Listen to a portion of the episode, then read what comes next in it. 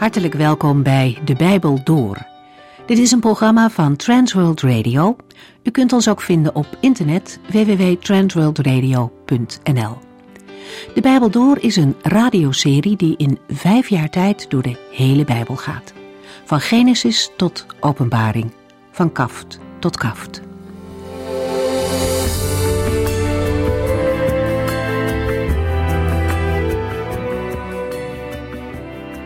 We lezen vandaag verder uit Malachi 1. De naam van deze profeet betekent mijn boodschapper of mijn engel. Waarbij we kunnen denken dat engelen vaak boodschappers van de Here zijn, dus beide betekenissen passen bij elkaar.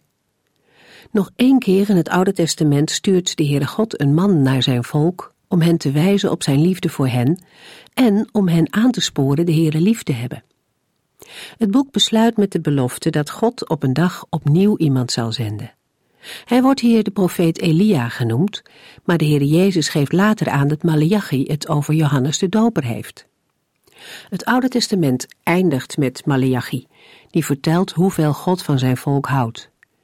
En het Nieuwe Testament begint met Gods liefde, want meer dan ooit zien we zijn liefde voor de mens als zijn eigen zoon in de wereld komt.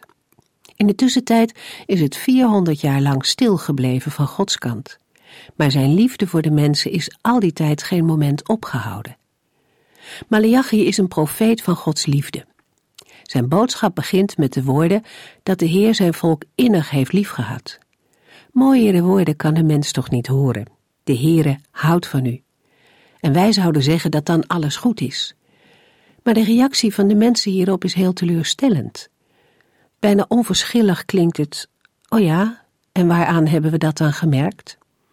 Het leven was zo makkelijk nog niet in de dagen na de ballingschap. Vol verwachting waren de mensen teruggekeerd. Ze zouden weer bij de Here wonen en de Here zou hen zegenen. Maar in plaats daarvan kregen ze te maken met misoogsten en met politieke onrust. En het viel allemaal nogal tegen, eerlijk gezegd. Israël is teleurgesteld in de Here. Als je het een Israëliet in de dagen van Malachi zou vragen, dan zou hij zeggen: als de Heere zijn volk werkelijk lief had, dan zou het er toch anders uitzien? Dat is een vraag die in alle tijden steeds terugkomt. Als God liefde is, waaruit blijkt dat dan? Waarom doet de Heere niets aan alles wat zo moeilijk is? De Heere wordt als het ware ter verantwoording geroepen. Mensen verwachten dat Hij uitleg moet geven over de dingen die Hij doet of juist niet doet. En dat doet God lang niet altijd. Net als Job mogen we Hem leren kennen.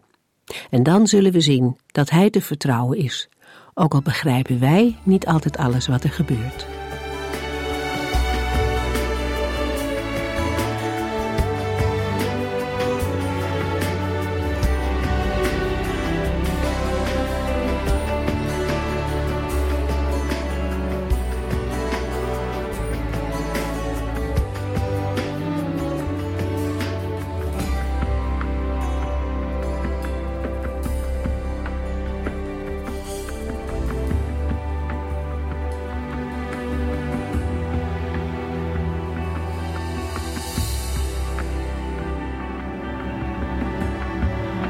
De vorige uitzending sloten we af met het lezen van Malachi 1, vers 6 en 7.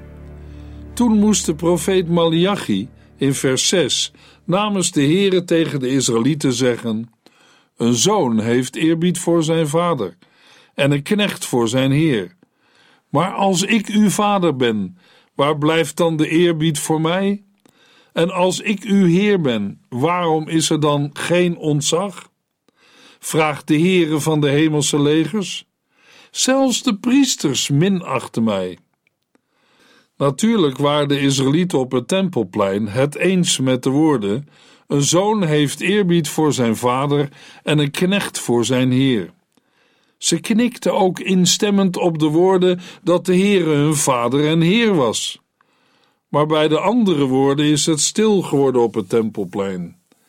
De vragen van de Heere klinken nog na in hun oren. Maar als ik uw vader ben, waar blijft dan de eerbied voor mij? En als ik uw Heer ben, waarom is er dan geen ontzag?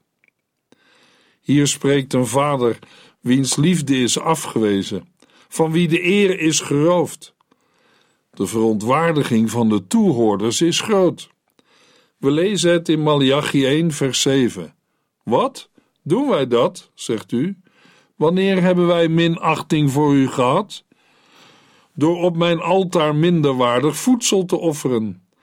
Minderwaardig voedsel? Wanneer is dat dan voorgekomen? Dat gebeurt telkens wanneer wordt gezegd: het offer voor de Heere hoeft niet zo waardevol te zijn. In vers 7 wijst de Heere naar het voedsel, onder andere brood dat Israël in het heiligdom brengt. In het brengen van voedsel naar de tempel zit de beleidenis: Heere, wij kregen het van u als gever van ons dagelijks brood. Maar om even op het brood door te gaan, u moet eens zien wat voor brood en voedsel de Israëlieten aan de Heere offeren. De schimmel staat erop. Wij zouden zeggen: de honden lusten er geen brood van, maar de Israëlieten geven het aan de Heere. En dat is nog niet alles, want de Heere begint ook over de andere offers. Zeker, het zijn reine dieren. In dat opzicht houden de offeraars zich aan de wet van Mozes.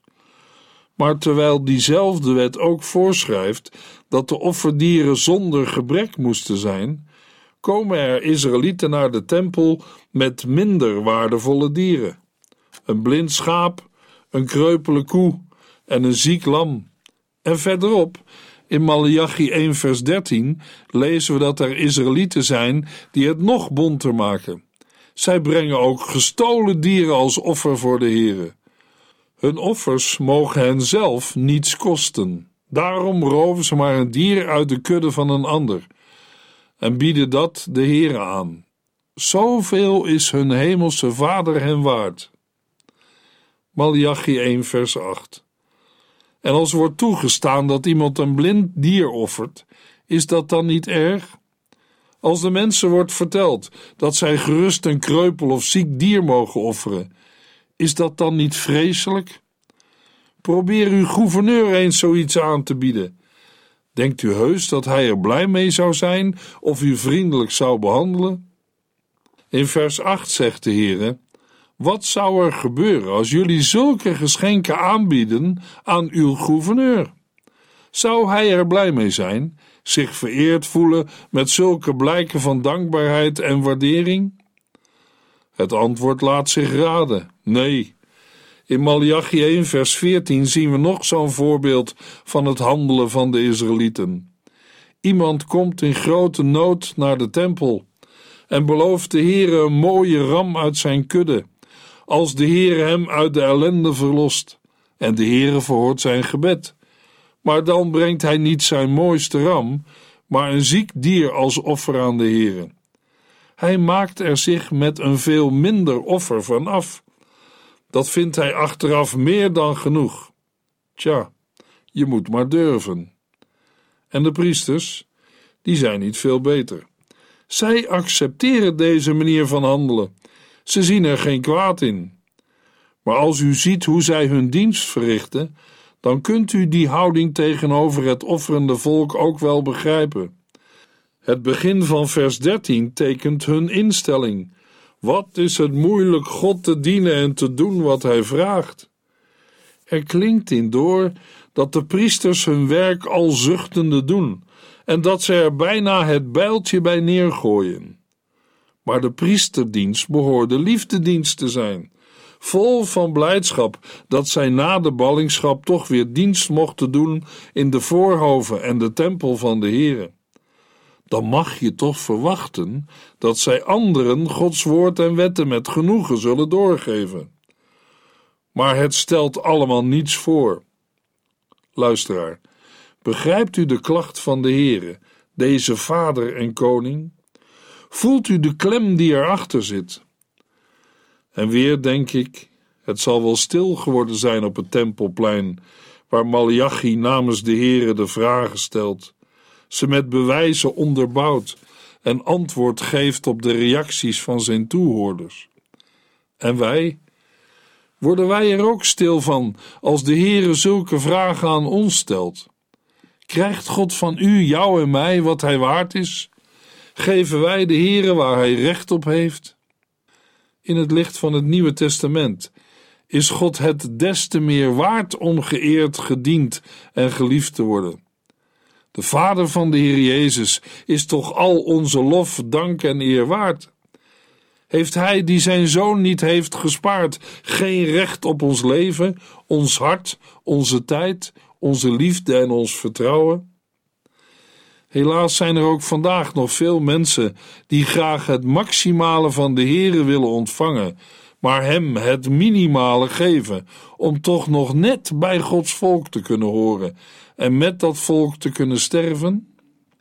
Laten wij met deze vragen de binnenkamer van het persoonlijke gebed opzoeken en de volgende vragen overdenken.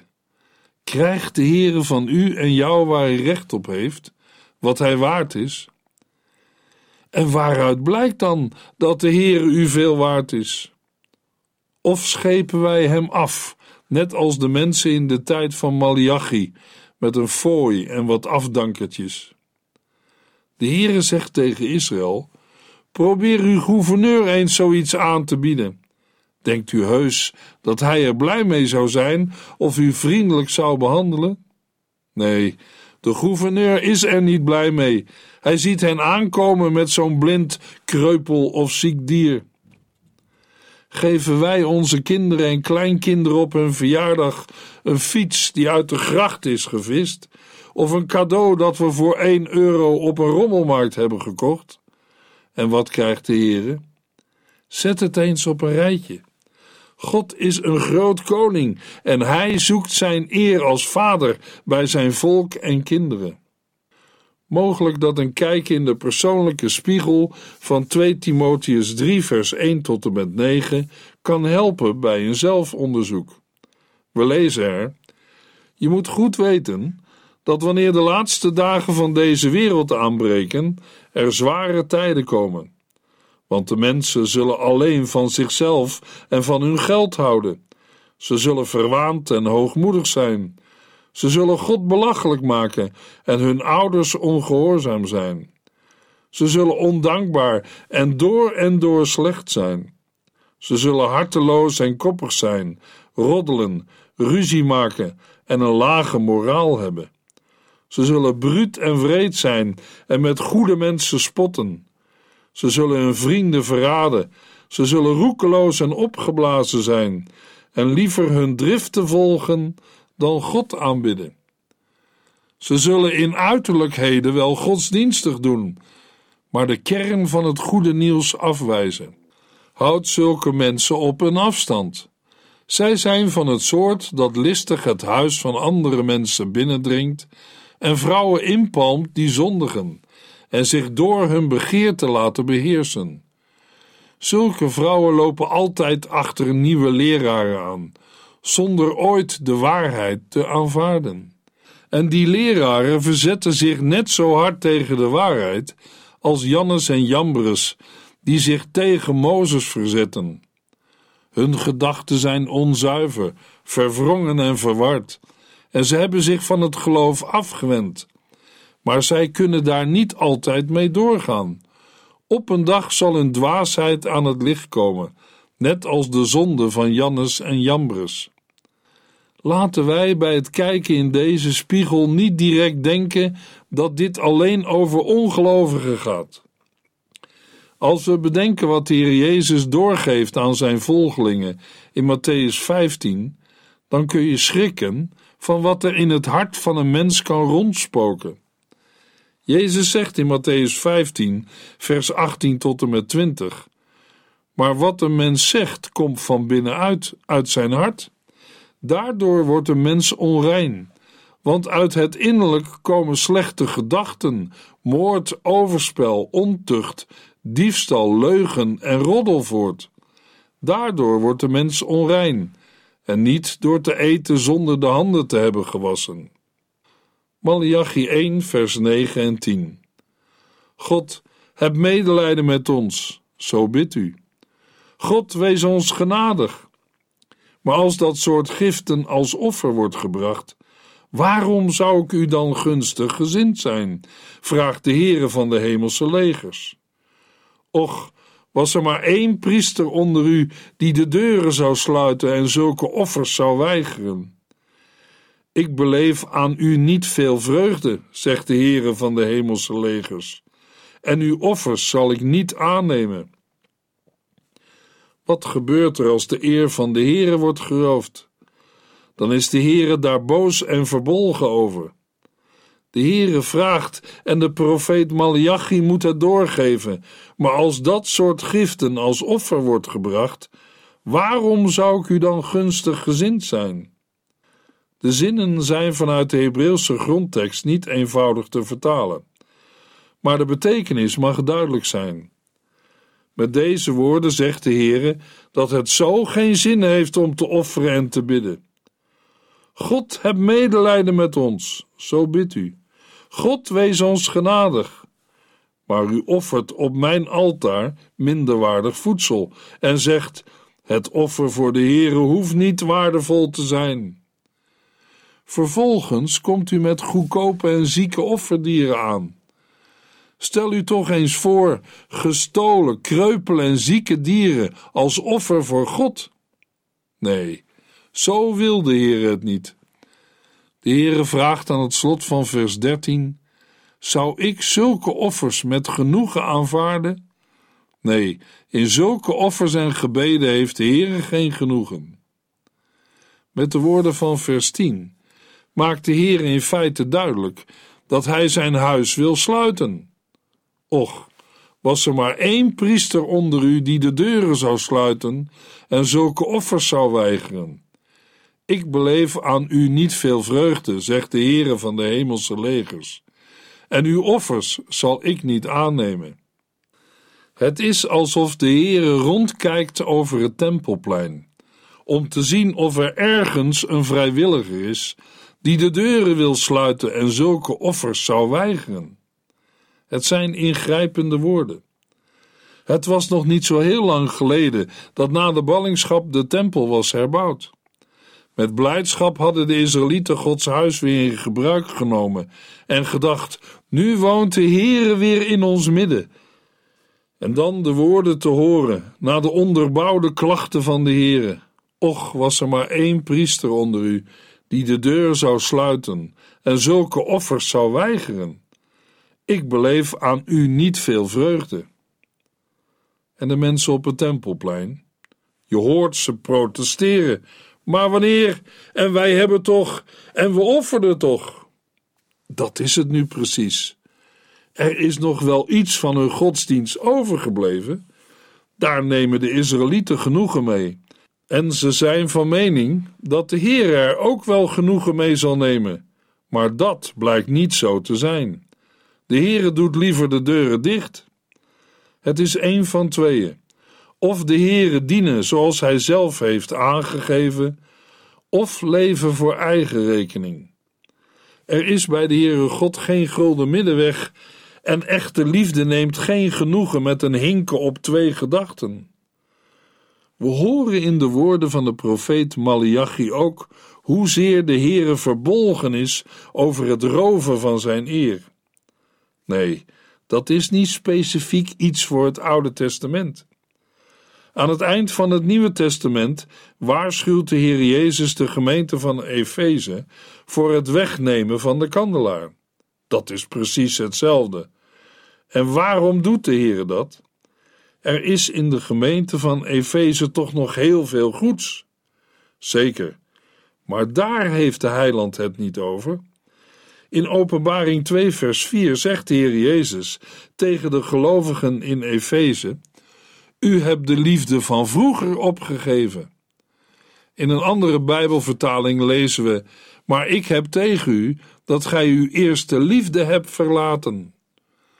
Als er na vele aanmoedigingen, waarschuwingen en oproepen geen bekering komt, is dat voor God een reden om de deuren van zijn huis dicht te doen of de kandelaar weg te nemen.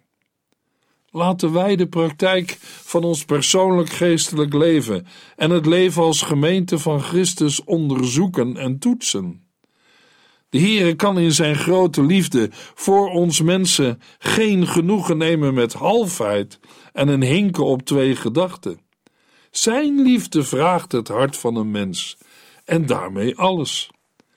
De Heere heeft ook alles voor ons gegeven, namelijk zijn enige zoon, Jezus Christus. Mogelijk dat iemand, naar aanleiding van vers 10, nog denkt of vraagt: Als de Heere de deur van zijn huis sluit en er geen eredienst meer wordt gehouden, dan komt God toch ook niet aan zijn eer? Ja, dat is zo. Maar in de versen 11 en 14 maakt de Heere duidelijk dat wij daar ons geen zorgen over hoeven te maken. We lezen in Malachi 1 vers 11 maar ik zal worden geëerd onder de heidenen, van het oosten tot het westen. Overal ter wereld zullen zij voor mij wierook branden en zuivere graanoffers brengen. Want mijn naam zal bekend zijn onder de volken, zegt de Heere van de hemelse legers. Indrukwekkend is de boodschap die wij in vers 11 lezen. Gods naam zal worden geëerd onder de heidenen van het oosten tot het westen, overal ter wereld. En bij het eren van Gods naam mogen we denken aan het ontzag en respect hebben voor de Heere, als een aanduiding van de omgang van de heidenen van het oosten tot het westen met de drie-enige God, de God van Israël, de God en Vader van de Heer Jezus Christus. Een wereldwijde beweging wordt zichtbaar zoals we het lezen in Psalm 113, vers 1 tot en met 3. Prijs de Heere. Dienaars van de Heere, loof en prijs zijn naam. Laat de naam van de Heere worden geprezen en geëerd, nu en tot in eeuwigheid. Over de hele aarde moet de naam van de Heere worden geprezen. Van waar de zon opgaat tot waar zij daalt, ondergaat, zij de naam van God gelooft. De woorden worden ook geciteerd door de Heer Jezus in Matthäus 8, vers 11 en 12, waar we lezen: Ik zeg u dat uit alle delen van de wereld een stroom van mensen het koninkrijk van de hemelen zal binnengaan. Zij zullen met Abraham, Isaac en Jacob aan tafel zitten. Maar veel van wie recht dachten te hebben op het koninkrijk, zullen in de diepste duisternis worden gegooid. Daar zullen zij jammeren van wroeging en verdriet. In een andere vertaling lezen we in Matthäus 8, vers 11 en 12: Ik zeg u dat er velen zullen komen van oost en west en zullen aanliggen met Abraham, Isaac en Jacob in het koninkrijk der hemelen. Maar de kinderen van het koninkrijk zullen uitgeworpen worden in de buitenste duisternis. Daar zal het geween zijn en het tandengeknars.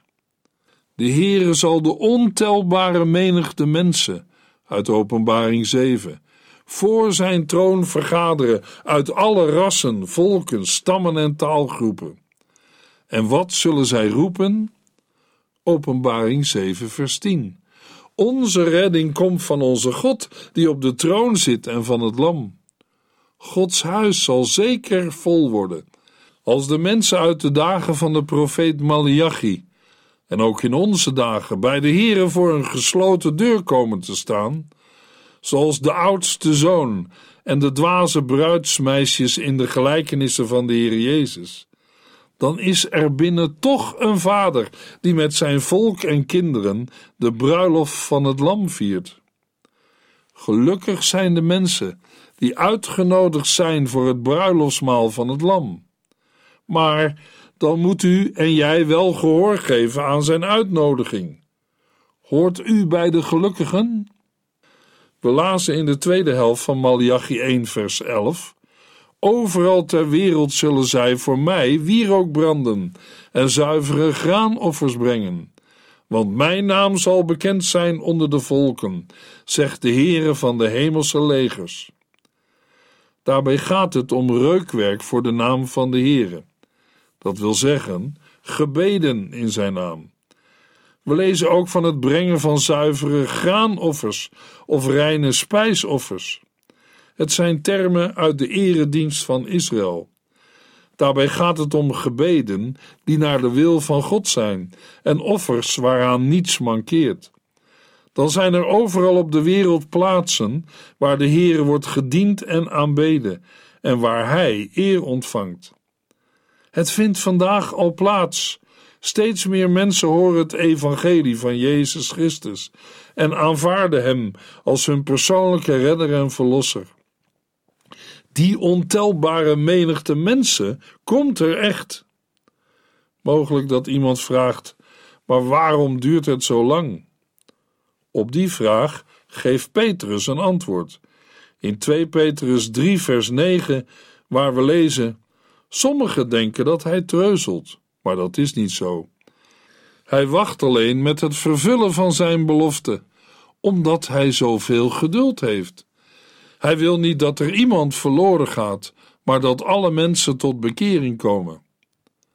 Van Malachi 1, vers 11 lopen de lijnen naar het Nieuwe Testament. Immers in het Nieuwe Testament lezen wij hoe de Heere tenslotte zelf heeft gezorgd voor de priester die het reine offer bracht dat God behaagde. En zijn volbrachte werk is het reukwerk dat de gebeden van de gelovigen aangenaam maakt voor God. Jezus Christus, de priester naar de ordening van Melchizedek. Jezus Christus is de priester die zeggen kon: Ik heb de mensen laten zien hoe groot uw macht en majesteit zijn. Daarmee heb ik gedaan wat u mij had opgedragen. In Johannes 4, vers 34 zegt de Heer Jezus: Mijn voeding is het doen van de wil van God, die mij gezonden heeft, en het volbrengen van zijn werk. De heiland leeft ervoor om voor zijn volk te bidden. In hem zorgt God voor zijn eer. Maar tegen zijn eigen volk moet de Heer in Malachi 1 vers 12 en 13 zeggen: Maar u haalt mijn naam door het slijk, door te zeggen dat mijn altaar niet belangrijk is, en door de mensen aan te moedigen daarop goedkope, zieke offerdieren aan mij te offeren. U zegt wel: wat is het moeilijk God te dienen en te doen wat Hij vraagt maar zijn geboden worden veracht. Stel u toch eens voor: gestolen, kreupelen en zieke dieren als offer voor God. Zou ik zulke offers met genoegen aanvaarden? vraagt de Heer. Het antwoord laat zich raden, maar daarover meer in de volgende uitzending.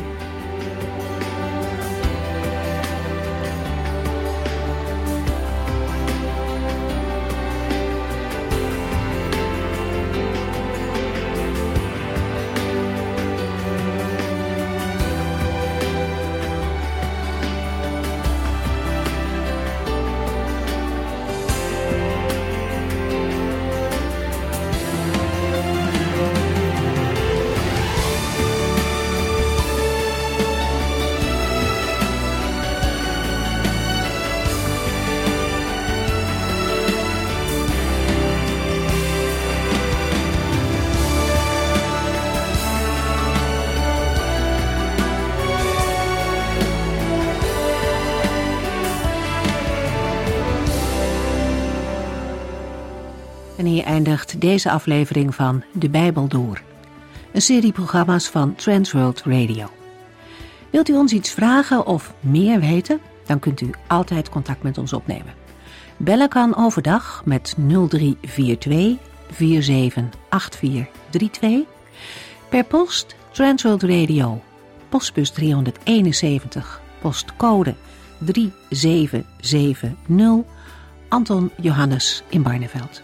En e-mailen kan ook. De Bijbel door at transworldradio.nl En natuurlijk ook via onze website transworldradio.nl Dit programma werd gepresenteerd door Cor Weda en Ike André. En namens iedereen die er nog meer aan meegewerkt heeft, graag tot de volgende keer.